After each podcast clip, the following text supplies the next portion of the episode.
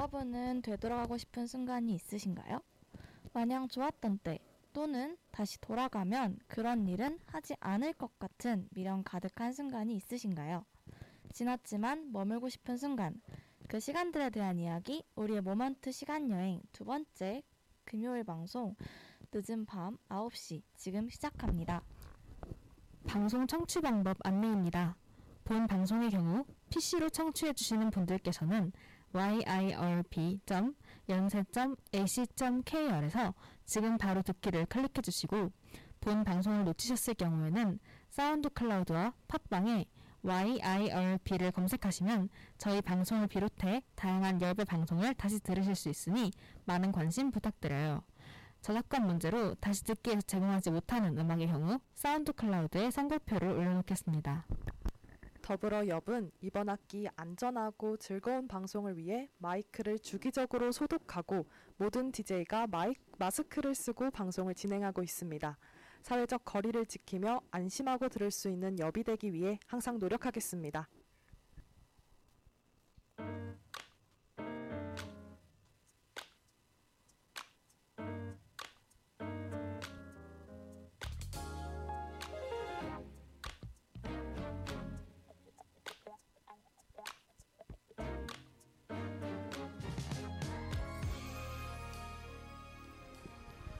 안녕하세요. 지나간 순간들에 대한 이야기, 우리의 모먼트 시간 여행입니다. 그리고 저희는 DJ 또랑 DJ 다이안 면디입니다. 다들 시험은 잘 치셨나요? 모두 끝나신 분들, 아직 남으신 분들 모두 고생하셨다고 말씀드리고 싶어요. 여러분이 열심히 공부를 하는 동안 또는 시험이 끝난 후일을 즐기는 동안 우리의 모먼트 시간 여행은 여러분 대신 오늘도 열심히 시간을 달려가 보겠습니다.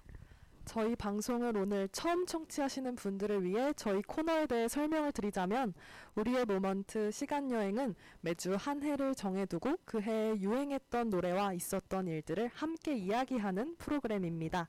DJ들과 여러분들의 추억으로 가득 채우는 시간이라고 보면 됩니다. 그러면 저희는 오늘도 시간을 달려서 과거의 순간으로 돌아가 보려고 해요. 오늘은 언제로 돌아가 볼까 한 거예요, 다이안?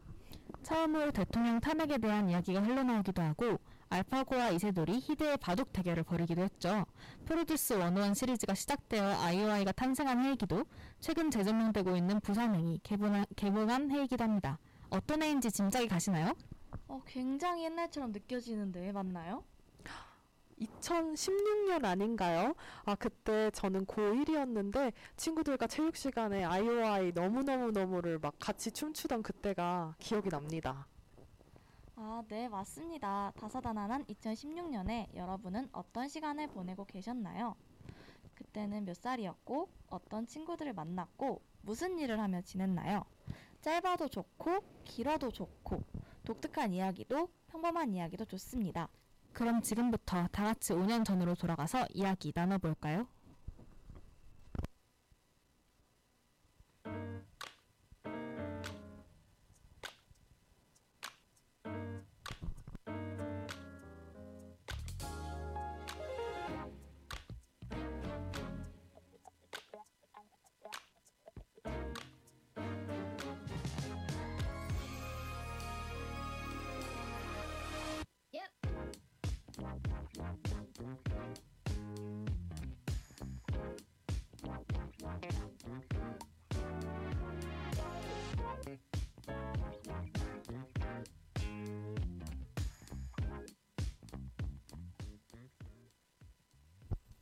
네, 이번 방송에서는 미리 다른 분들의 모먼트를 받았었는데요. 많은 분들이 그때 19살, 그 비행기도 착륙하지 못하게 하는 고3이셨더라고요. 2016년에 다이언이 고3이었죠? 다이안은 어땠나요? 지금 고3 시절 생각하면 되게 멍한 기억인 것 같아요. 어떤 일이 있었는지 명확하게 기억이 나지 않고 마치 혼자 거대한 비눗방울에 갇혀 있는 것처럼 저 혼자만의 세상에 사는 느낌이었습니다.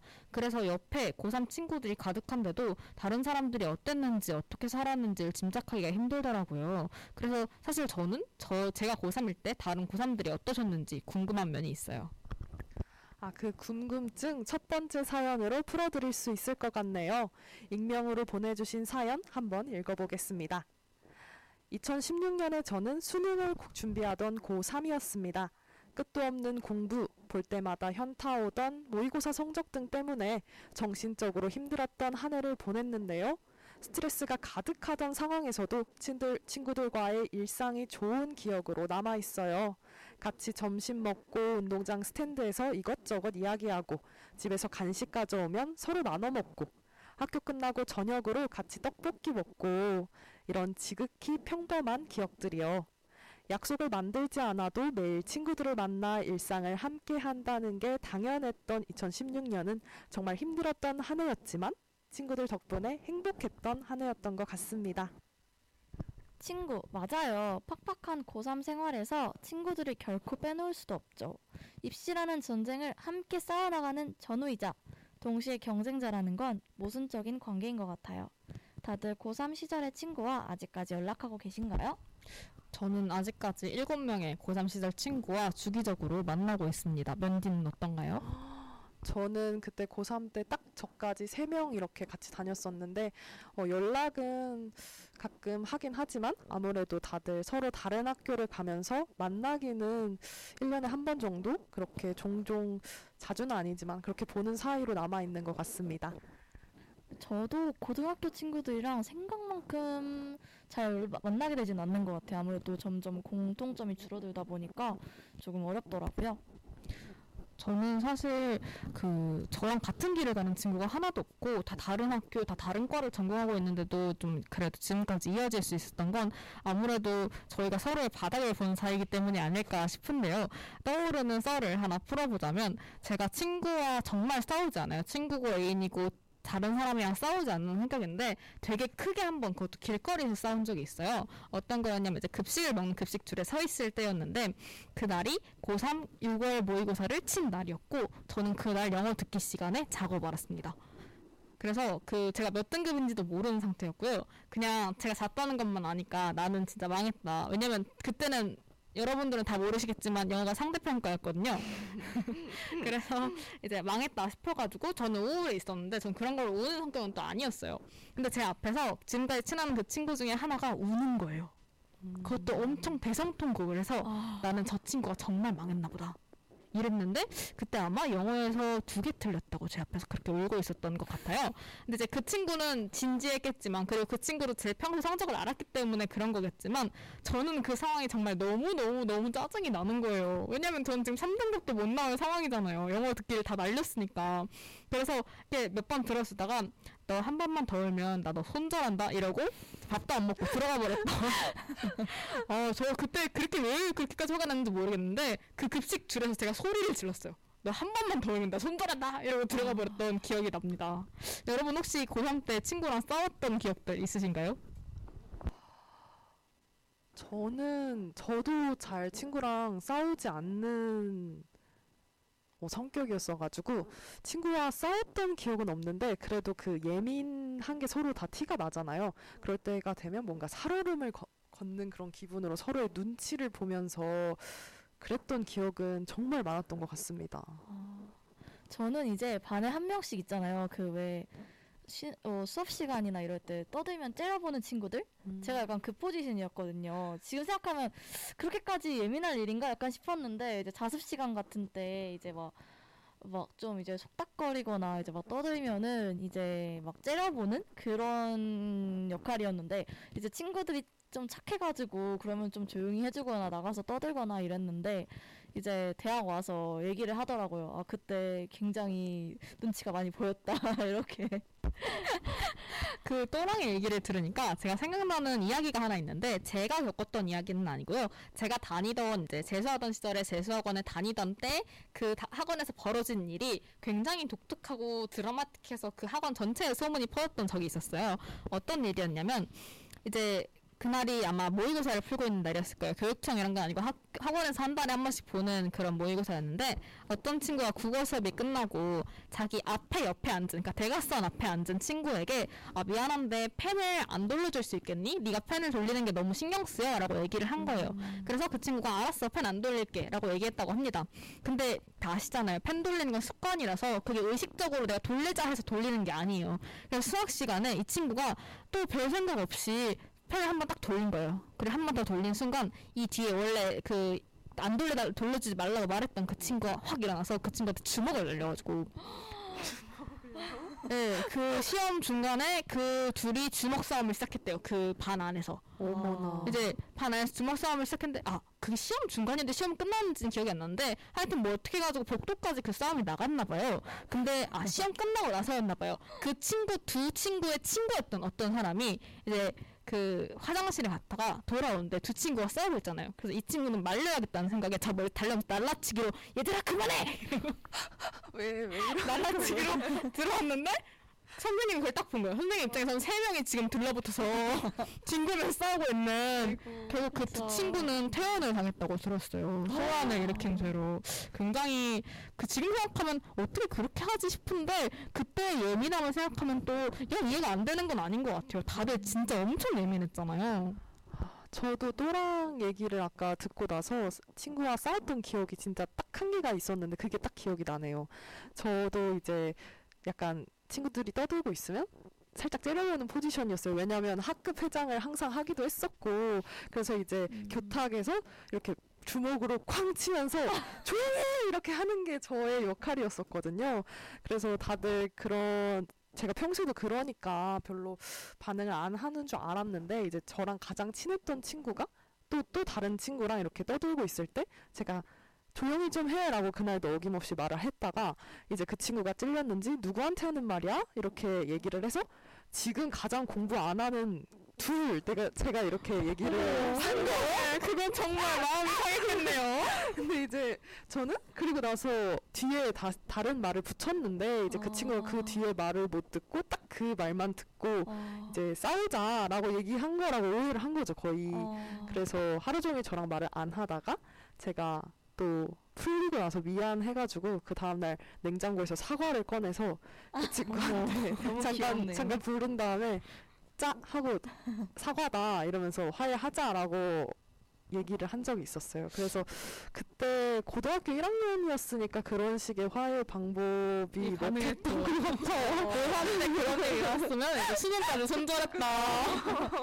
고1이기 때문에 장르가 현실에서 동화가 될 수 있었다. 그렇죠. 어쨌든 화해는 잘 한 거잖아요. 그쵸 그쵸. 뭐 화해를 했으면 다행이죠. 뭐 고등학교 때는 다 이제 싸웠다가 뭐 다시 붙었다가 하는데 저도 그렇고 면디나 또랑도 그렇고 아직까지 친구들이랑 연락하고 있는 걸 보면 그 시절에 뭔가 공유라는 게 굉장히 중요했던 일인 것 같아요. 좋은 친구를 가지는 건 그렇게 어, 참 좋은 일이 아닌가 생각을 드는데 마치 우주를 품에 안는 것과 같죠. 그러면 볼빨간 사춘기의 우주를 줄게 듣고 와서 마저 얘기해 보도록 하겠습니다.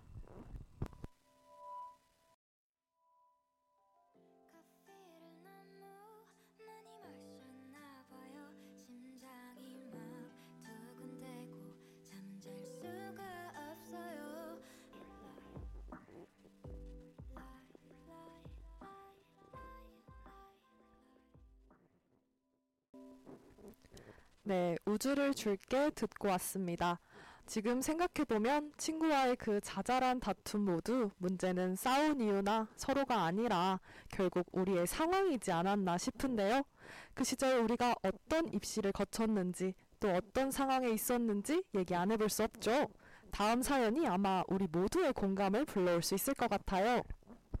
다음 사연도 익명으로 보내주셨습니다. 2016년은 공부에 가장 매몰되어 있던 시기였습니다. 당시 저는 수능과 내신을 둘 다 챙기고 있었는데 하나하나 다 외워야 하는 내신 때문에 수업 시간에 필기한 것을 전부 외우고 하나라도 안 외우면 안 된다는 생각이 들었습니다. 그래서 좋게 말하면 사람이 꼼꼼해졌고 나쁘게 말하면 예민해졌습니다. 만족할 만한 성적에서 나오는 여유와 낙관은 줄어들고 약한 강박과 막연한 불안이 생겼었습니다. 또한 학교 야자실에서 움직임이 부산스럽거나 의자 끌어당기는 소리가 큰 것은 집중하는 남들한테 피해를 주는 배려 없는 것이라고 생각해서 그렇게 행동하는 사람들을 보면 속으로 욕하고 그 친구 사정도 모르면서 미래를 생각하지 않는 것 같아 보이는 반 친구들을 보며 한심하다고 생각했습니다. 대입이라는 목표에 집중하고 매진하고 주위 사람들 도움 덕에 괜찮은 결과를 얻어 2016년은 뿌듯한 해라고 할 수 있습니다만 대입이 없었다면 얻지 않았을 강박이나 가치관도 같이 얻은 해입니다. 지금은 전처럼 그런 강박이나 편협함 가치관은 없어지고 그럴 수도 있지라는 생각이 더 크게 듭니다. 2016년은 추억할 생각도 많이, 많은데 추억할 생각도 안 해봤는데 추억할 거리를 주셔서 감사합니다 라고 보내주셨습니다.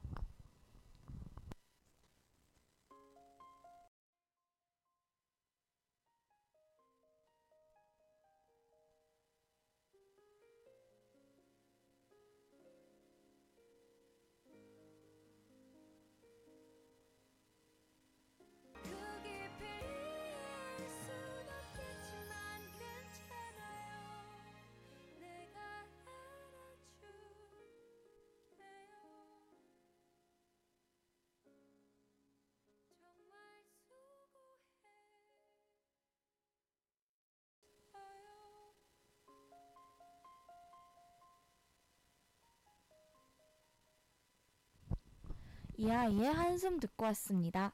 사연을 읽기만 해도 그 시절의 제가 떠올라 한숨이 나는 기분이라 곡 소개도 없이 얼른 노래부터 듣고 왔어요.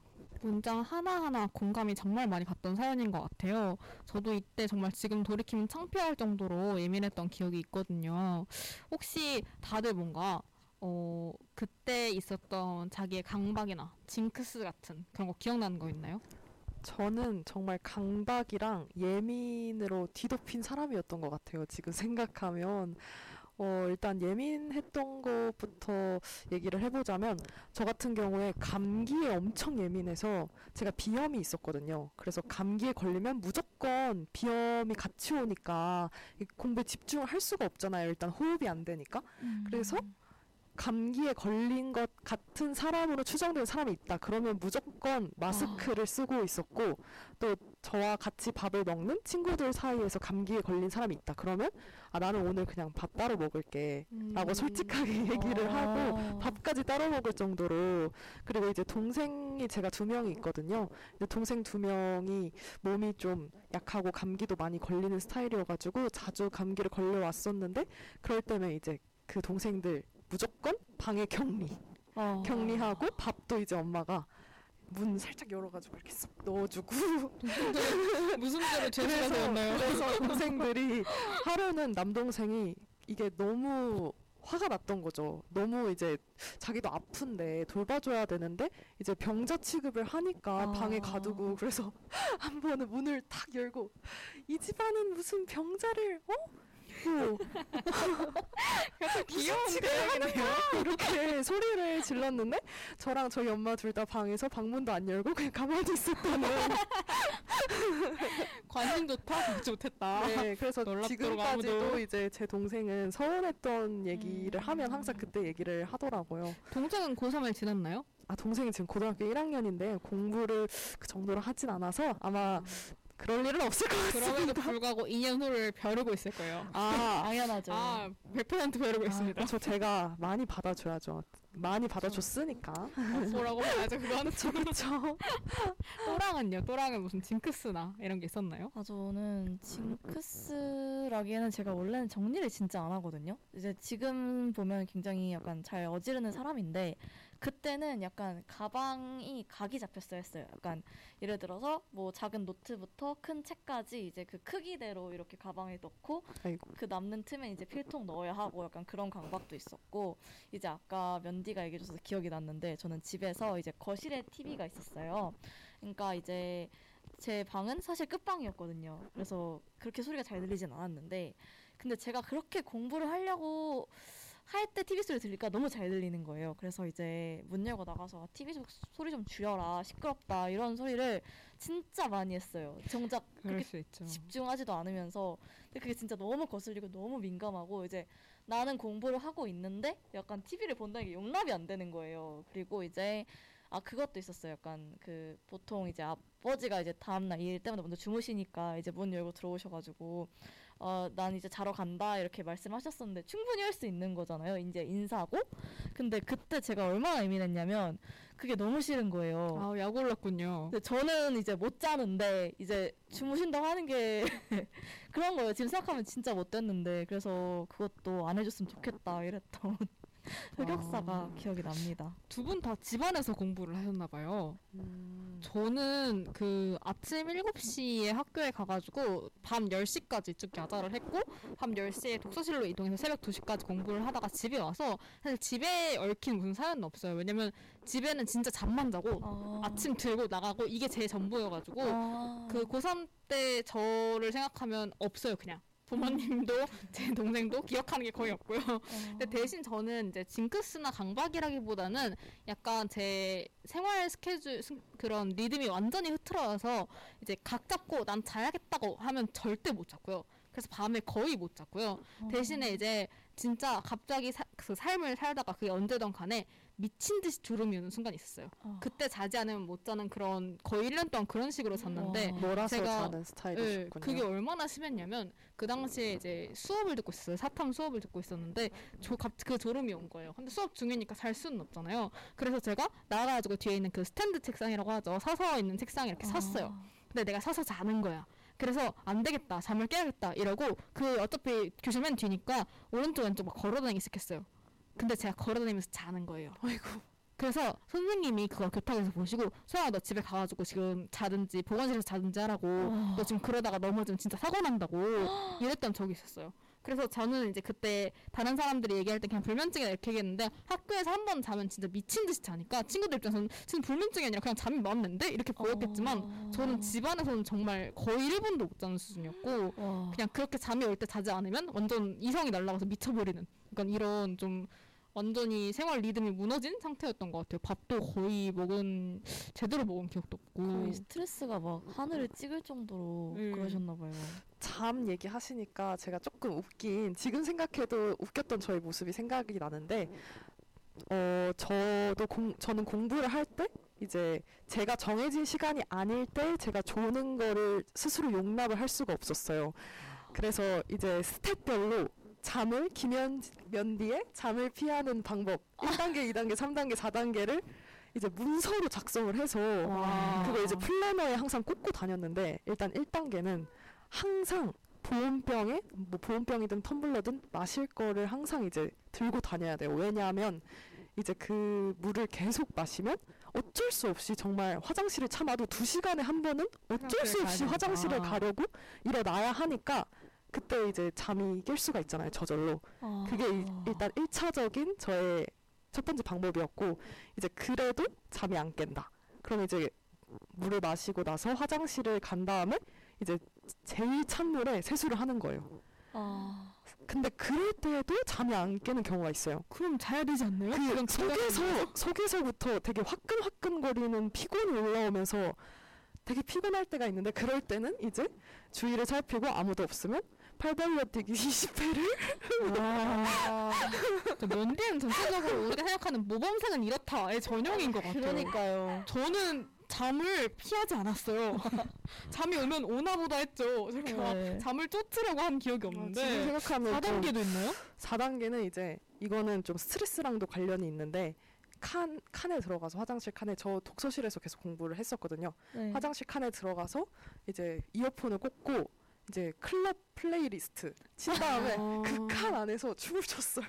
진짜 와. 어떻게든 인위적으로 내 머리를 깨우겠다. 와. 정말 의지가 돋보이는. 실제로 그 4단계까지 갔던 적이 굉장히 많았어요. 그리고 그거를 실천을 했어요. 3년 내내. 그래서 잠이 깼나요 결국? 그쵸 그쵸. 그러면 잠이 깰 수밖에 없죠. 정말 열심히. 아, 물론 제가 딱 정해진 시간에 낮잠 자는 시간이 있긴 있었어요. 이제 독서실에 6시에 이제 무조건 도착을 해서 6시부터 6시 20분까지는 자는 시간. 그걸 낮잠이라고 부르나요? 그건 쪽잠이죠. 아, 그렇죠. 쪽잠이긴 한데 저 같은 경우는 오래 뭐 1시간, 2시간 이렇게 자는 것보다 10분, 20분 쪽잠을 자는 게 훨씬 피곤이 더 잘 풀리는 어. 스타일이었어 가지고 네. 웃긴 얘기라고 했는데 저는 좀 약간 되게 짠한 이야기 같은. 저렇게까지 공부를 해야 했나. 근데 생각해보면, 그치, 그러니까 현역인가 싶기도 하고. 근데 이게 정말 일종의 강박이었던 것 같아요. 뭔가 나중에는 이게 공부를 열심히 해야지라기보다는 그냥 제가 딱 정해진 거를 지켜야 한다는 강박? 음. 그것 때문에 더 악착같이 그렇게 했었던 것 같아요. 저는 그 생각이 났는데 저는 그냥 다른 때는 그냥 잘 자- 잤어요. 이제 자습 시간 이럴 때는. 근데 수업 시간만큼은 진짜 이걸 놓치면 안 되는데 너무 졸리니까 그 샤프로 허벅지 한번 찍어봤어요. 와 아팠나요? 그렇죠, 그렇죠. 그 근데 그 차마 그 흑심이 나오게는 안 하고 그냥 그 상태에서 이렇게 찍어봤는데 그게 그 당시에는 진짜 얼마나 졸렸는지 그 느낌이 별로 안 오는 거예요. 그래서 별로 오. 아픈지 몰랐는데 이제 나중에 보니까 이제 진짜 새빨개져 있는 거예요. 그치만 그렇게 하면서도 졸았던 기억이. 그때 그 지금 두 분이 약간 했던 얘기 들으니까 생각났는데 혹시 그 해 여름 기억나세요? 그 해 여름에 비가 진짜 많이 왔거든요. 강수량이 진짜 음. 어마어마했어요. 아, 그랬던 것 같아요. 네. 그랬던 것 같아요. 그래서 저희 학교에 저희는 3학년이 2층을 쓰고 이제 2학년이 3층을 쓰고 이런 식으로 이렇게 올라가는 그런 상태였는데 저희 학교 2층 교실 바닥에 물이 다 새가지고 음. 발목까지 물이 찬 거예요. 아, 근데 애들이 지금 지금 이런 약간 잠도 제대로 못 자고 막 이런 상태에 있다가 교실까지 그 교실에서 발까지 물이 찼으면 짜증이 나잖아요. 막 지금 뭐 가방도 다 젖고 책도 다 젖고 양말까지 다 젖었는데 짜증이 나야 되는데 애들이 내가 짜증이 난 건 짜증이 난 거 지금 내가 공부를 안 할 정당한 핑계가 생긴 게 너무 기쁜 거예요. 아, 그래서 정말 짜증이 나야 되는 상황이고 냄새도 진짜 장난 아니고 그런데 애들이 막 까르륵 까르륵 거리면서 그 청소를 한 게 너무 행복한 거예요. 근데 저는 그 모습을 보면서 왜냐면 아. 저는 그렇게 막 그 엄청. 공부 열심히 한 타입은 아니었으니까 그 모습을 보면서 야 사람이 얼마나 몰리면 지금 지금 비가 다 새고 그래서 발이 다 젖고 이런 상황에서 그래도 쉰다고 너무 즐거워하고 저렇게 그게 그 하루 동안 거의 약간 3학년 전체가 다 약간 무슨 소풍 온 것처럼 다들 엄청 들떴던 와. 기억이 있어요. 이렇게 막 자리를 옮기면서도 지금 생각해보면 너무 안쓰러운 그런 기억이기도 하네요. 그러네요. 네, 그런 이런 시간들이 있었기 때문에 어, 지금의 저희가 있는 것 같고 또 이런 그런 시간을 이겨낸 멋진 청취자분들에게 또 저 스스로에게도 박수를 보내고 싶습니다. 어, 결국 이렇게 버티고 버텼던 기억으로 또 다른 고비도 넘길 수 있게 되겠죠? 그렇겠죠. 저희가 더 다른 고비를 수월하게 넘기길 기대하면서 다음 사연 한번 읽어보려고 하는데요. 다음 사연은 익명으로 아주 짧게 보내주셨어요. 타 학교를 만족하며 잘 다니고 있었는데 트와이스가 나온 아카라카 영상을 보고 반수를 결정하게 되었다고 하시네요. 트와이스가 나온 아카라카 영상 뭔지는 모르지만 아마 이 곡은 분명히 불렀을 것 같네요. 트와이스의 Up 듣고 가겠습니다.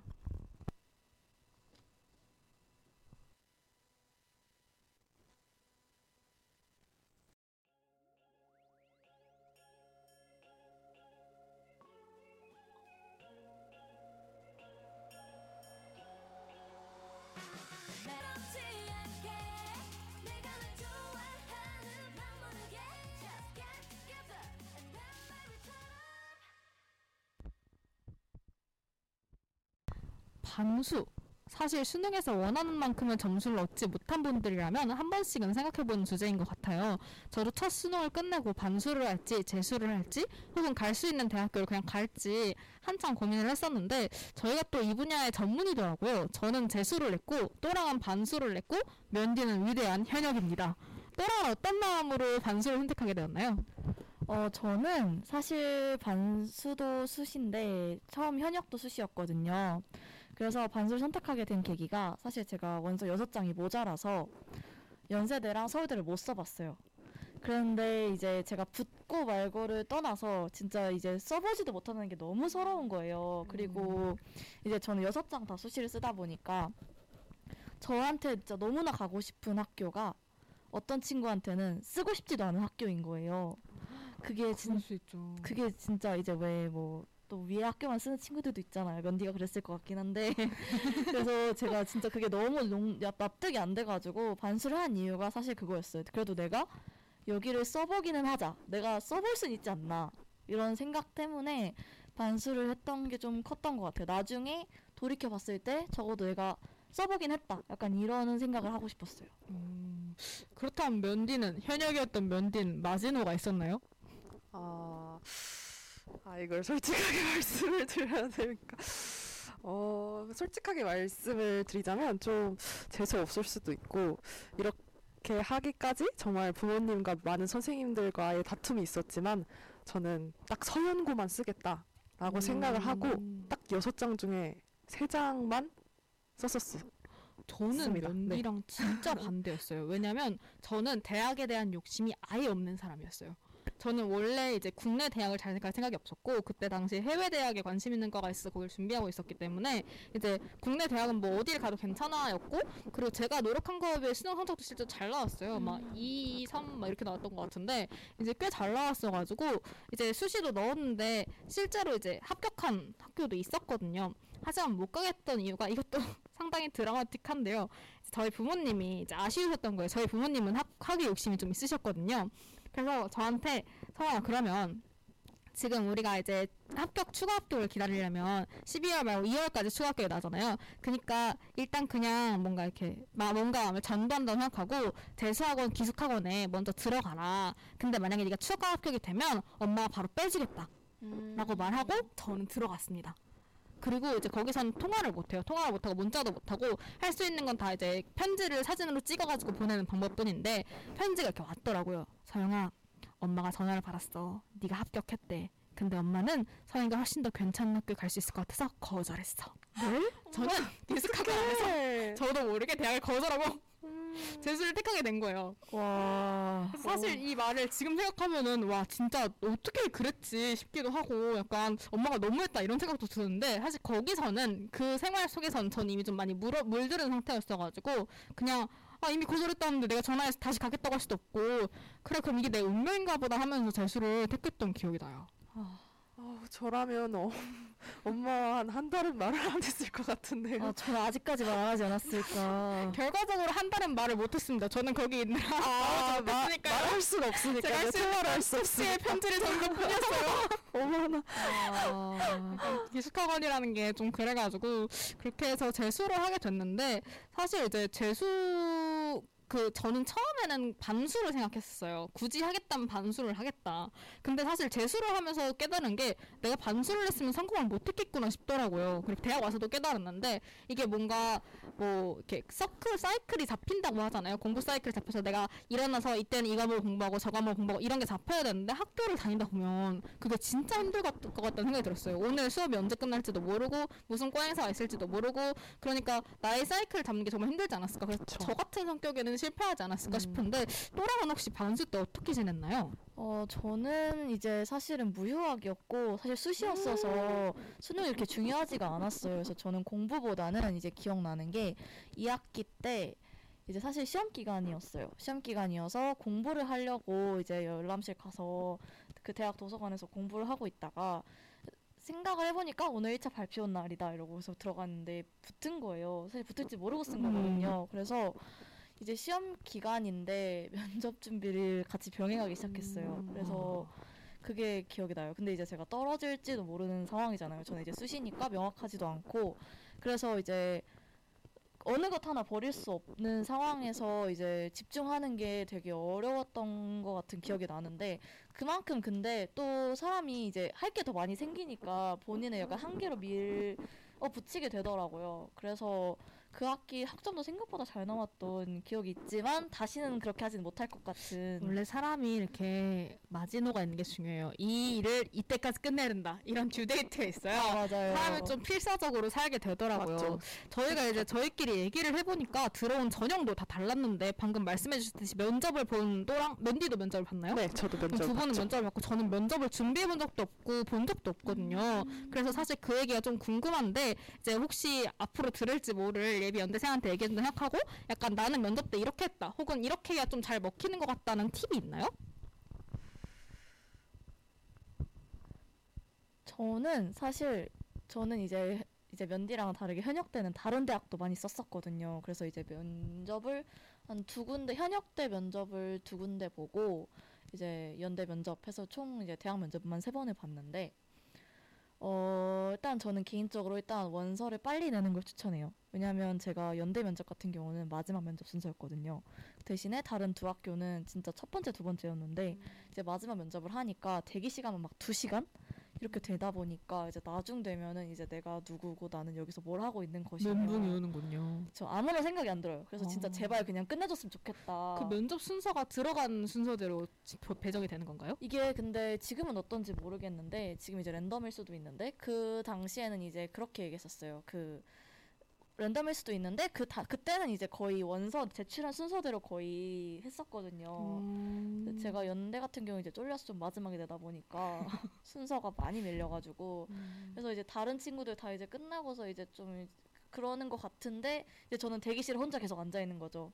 면접은 혼자 보나요? 아니면 친구들이랑 같이 보나요? 혼자 보나요? 혼자 혼자 보는데 어. 이제 그래서 대기실에 있는데 앞에서부터 이제 한 명씩 나가요. 네. 나중에는 그 텅 빈 대기실에서 혼자 저 혼자 아이고. 이러고 있는 거가 굉장히 힘들었던 기억이 있고요. 저는 이제 재시문 면접이어서 음. 사실 학생부에 대한 질문을 많이 못 받았었어서 그냥 뭔가 기출 많이 뽑아서 이제 내가 말을 어떻게 할 것인가 그 전형적인 수법 있잖아요. 이제 녹화해서 내가 어떻게 말하는지 보는 거 지금 보면 진짜 보기 싫을 것 같긴 한데 그렇게 연습 많이 했던 것 같은데 면디는 어땠나요? 저 같은 경우는 어, 학교에서 선생님들한테 부탁을 해가지고 아 제가 이러이러한 전형의 이런 면접을 이제 보는데 혹시 뭐 함께 준비를 해주실 수 있냐 이렇게 학교 선생님들이랑 연습을 많이 했었고 또 같은 학교 같은 전형을 쓰는 친구라던가 아니면 좀 비슷한 스타일의 면접을 지원을 하는 친구들끼리 학교 친구들끼리 모여서 점심시간이나 뭐 방과 후에 그런 면접 준비를 했었던 것 같아요. 그리고 면접의 팁이라고 할 거는 제일 중요한 거는 긴장하지 않는 거. 그게 가장 중요한 것 같아요. 제가 새 학교를 지원을 했고 새 학교 모두 이제 면접이 있었고 또 다 면접 스타일이 모두가 달랐어요. 뭐 어떤 데는 토론 면접이 있는 전형도 있었고 학생부 토론이 같이 있는 데도 있었고 연대 같은 경우에는 이제 재시문 면접이었고 학생부 면접 질문도 들어왔었고 이렇게 너무 다 스타일이 달랐기 때문에 면접에 좀 시간을 투자를 많이 했었는데 또 더군다나 고대 면접 같은 경우는 수능 2주 전에 면접을 보는 전형이었었어요. 그래가지고 수능 준비와 면접 준비까지 하느라 정말 바빴었는데 제가 그만큼 노력한 만큼 아 그냥 내가 그동안 3년 동안 정말 고생 많이 했으니까 이 고생한 거를 그냥 보여주고 오자 이런 마인드로 면접에 참여를 했었던 것 같아요. 그 그 면접이 어떤 스타일의 면접이든 간에 긴장하지 않고 그냥 내가 이렇게 그동안 열심히 했던 걸 보여줄게. 약간 이런 마인드로 가면 훨씬 자신 있어 보이고 또 이제 면접관들 입장에서 모두가 같은 학생이지만 중요한 거는 자신감이라고 생각을 하거든요. 그래서 그런 태도를 갖는 게 어, 저는 면접 팁 중에 가장 중요한 게 아닌가라고 생각이 듭니다. 두 분 다 아무래도 면접을 한 그런 전형이니까 학생부도 중요했을 것 같은데 사실 저는 학생부가 전혀 들어가지 않았어요. 학생부를 음. 본 사람은 저와 제 담임 선생님밖에 없을 정도로 학생부 전형이 아니었고 저는 이제 정시를 준비한 정시 올라운더였는데 정말 예기치 못하게 사고처럼 논술로 붙게 된 사람이거든요. 예. 그래서 사실은 이제 그 정시 성적만 보면 서울대학교 이제 인문대학교를 갈 수 있을 좀 안정적으로 갈 수 있을 성적이었는데 어. 이제 뭐 여러 가지 일도 꼬이고 사고도 있고 해서 이제 그 논술로 들어오게 되었어요. 물론 여기도 주- 좋은 학교입니다. 경영 아주 좋아요. 근데 이제 사실 전 그렇게 정시 올라운드였음에도 불구하고 제가 학생부를 진짜 빼곡하게 채웠어요. 이게 아까 음. 또랑이랑 얘기해서 또랑이 전 되게 얄미운 사람이라고 했는데 저는 대회에 참가하는 걸 좋아했어요. 뭔가 다이한 성격이 그랬을 것 네, 같아요. 그래서 저는 다 대회도 진짜 많이 참가하고 무슨 동아리 자율동아리 이런 것도 하고 학생회도 하고 반 회장도 하고 할 수 있는 거 다 해가지고 구- 국제반 회장 이런 것도 하고 그래가지고 제가 진짜 학생부가 많았거든요. 네. 그래서 생각해보면 되게 독특한 뭔가 이력도 있었던 음. 것 같은데 제 학생부에서 아마 제일 독특한 이력은 제 자율, 자율 동아리였던 것 같아요. 그때 이제 그러니까 내가 해보고 싶은 걸 다 해보겠다는 심정으로 만들었던 자율 동아리였는데 그 했던 프로젝트 중에 어떤 게 있냐면 혹시 크라임씬이라는 어, 아시나요? 당연히 알죠. 네, 제가 그때 그 크라임씬에 빠져 있었던 거예요. 그래서 저는 저희가 크라임씬의 컨셉에 패션쇼를 해보자. 라고 해서 저희가 패션쇼 무대 구성이라든지 옷 라인업이라든지 이런 걸 다 만든 다음에 저 모델 중에 우리가 범인이 있다고 생각하고 그 패션쇼의 그런 전개를 통해서 이 범인을 추리할 수 있는 그런 모델을 만들어 보자 라고 해서 한 세 달에 걸쳐서 친구들끼리 와. 모여가지고 그런 프로젝트를 막 만들어 놓고 프로, 포트폴리오처럼 만들고 물론 전혀 쓰지 않았지만 그랬던 기억이 있는데 두 분 혹시 학생부에서 뭔가 이 활동은 정말 독특하고 재밌었던 것 같아 싶은 활동 있나요? 저 지금 근데 살짝 소름이 돋는 게 다이안이 했던 그 패션쇼가 굉장히 독특한 활동이잖아요. 네네. 근데 저도 정확히 그 패션쇼를 음. 했었는데 그게 제 학생들 가장 메인이 되는 어. 여러분 연대를 올려면 패션쇼 해야 나온다. 패션쇼가 답이었나봐요. 아 근데 여기 이제 댓글 달아주셨는데 이제 논술 너무 멋져요. 근데 납치 당하셨네요. 너무 아쉽겠다. 어느 정도 다, 저한테 과오가 있는 납치라서 이제 저는 좀 받아들이고 있습니다. 네, 역시 열정맨은 어디서든 데려가려고 하나 봐요. 맞죠, 맞죠. 아, 아무튼 저도 어, 패션쇼 얘기로 돌아갑시다. 맨디는 어떤 패션쇼를 했나요? 어, 제가 경영학과를 지금 다니고 있었는데 아 다니고 있는데 이제 그때 제할그 학생부의 가장 큰 메인 주제가 의류 경영이었어요. 패션 아. 경영. 그래서 그런 컨셉으로 이제 가고 있어서 저 패션 동아리를 저도 자율 동아리로 오. 만들었었죠. 제가 가장 좋아하는 소설이 이제 데미안이라는 소설인데 음. 이 데미안의 가장 유명한 구절 있잖아요. 뭐 새는 뭐 아래 아래에서 깨고 나오고. 아래 깨고 나오고 네. 그 구절을 패션으로 한번 표현을 해보자. 아, 그것도 정말 독특한 아이디어인 것 같아요. 네, 그래서 제가 또 영상에도 좀 관심이 있었어가지고 어. 비슷한 분위기를 풍길 수 있는 영상 제작하고 그걸 틀고 이제 모델도 섭외하고 이제 대학 그 친구들 중에 모델 섭외도 하고 그 동아리원들이랑 그런 새 이런 발전 단계에 따른 옷 디자인 해가지고 아 그런데 또 중요한 게 또 그게 제가 그때 지속 가능한 경영에 또 관심이 많았었거든요. 아. 그래서 이거를 그냥 단순 천으로 옷을 만들지 말고 우리 리사이클 될수 있는 학생들의 아. 헌옷을 이제 받아가지고 와. 그거를 리사이클링한 그건 진짜 그런 컨셉을 갖고 가보자 해서 그런 것까지 한번 어, 했던 경험이 있습니다. 진짜 요즘 애들은 공부만 잘해서는 안 된다는 게 이렇게 드러나는 것 같은데 또랑은 혹시 또랑 빨리 머리 굴려보세요. 저 어, 약간 지금 어떻게 붙었나 고민하고 있었는데 독특한 게 분명히 있을 거예요. 독특한 독특한 게 있었는지 잘 모르겠는데 저는 이제 두 분에 비하면 굉장히 평범한 패션쇼를 했었어요. 패션쇼를? 또 하셨나요? 여러분 다음 패션쇼입니다. 뭐죠 이거? 이제 이제 저는 이제 고등학교가 이제 약간 외국어를 배우는 고등학교였어가지고 이제 과가 다양하게 있었어요 각 나라별로. 근데 이제 그런 약간 인터내셔널 페스티벌 약간 이런 게 있었어요. 그래서 이제 뭐 음. 각 나라별로 이제 뭐 어떤 뭐 1학년은 이제 영어 뭐 영어과는 영어로 된 노래를 부르고 이제 뭐 일본어로 된 노래 부르고 약간 그런 식의 약간 좀 전교생들이 참여하는 그런 뭔가 축제가 있었어요. 근데 말로만 축제지 사실은 뭔가 좀 학술적이고 보여주기를 좀 위한 그런 축제였는데 그래서 그때 저희도 패션쇼를 했었어요. 근데 저희는 약간 그 대표 의상 그 나라 대표 의상 이런 걸로 했었어가지고 두 분에 비하면 굉장히 평범한 편이지 않나. 아, 외고라는 걸로도 충분히 특별합니다.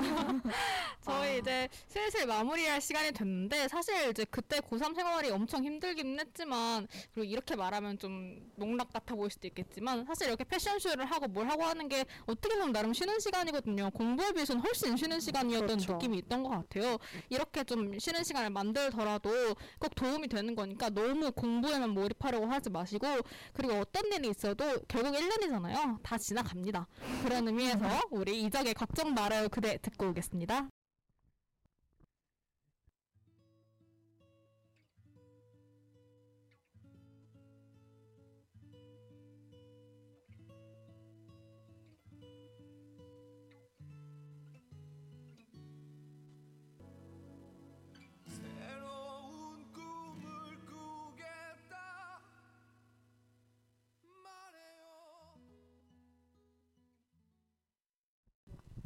우리의 moment는 청취자들과 함께하는 시간 여행입니다.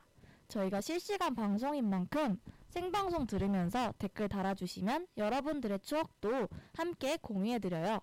돌아가고 싶은 시간이 언제 어, 돌아가고 싶은 시간이 있으시다면 언제든지 저희 옆 인스타 YRB 슬래시 라디오에서 우리의 moment 시간 여행 게시글 댓글로 제안해 주시거나 첨부되어 있는 폼으로 사연 보내주시면 저희가 소개해 드리도록 하겠습니다. 에브리타임 홍보 게시판에도 매주 목요일 올리고 있으니 이쪽으로 보내주셔도 됩니다. 2016년을 되돌아보면 누군가에게는 정말 힘든 시간이었을 수도 있지만 어딘가에 이만큼 또 몰두할 수 있, 있을까 싶은 생각도 드는 빛나는 시간이었을지도 몰라요. 그럼 저희는 벌써 끝날 시간이 다 되어서 이제 마지막 곡 꽃길 듣고 방송 마무리하겠습니다. 저희는 다음 주 금요일 늦은 밤 9시에 만나요. DJ 소랑 다이안 연디였습니다. 다들 따뜻한 저녁 보내세요.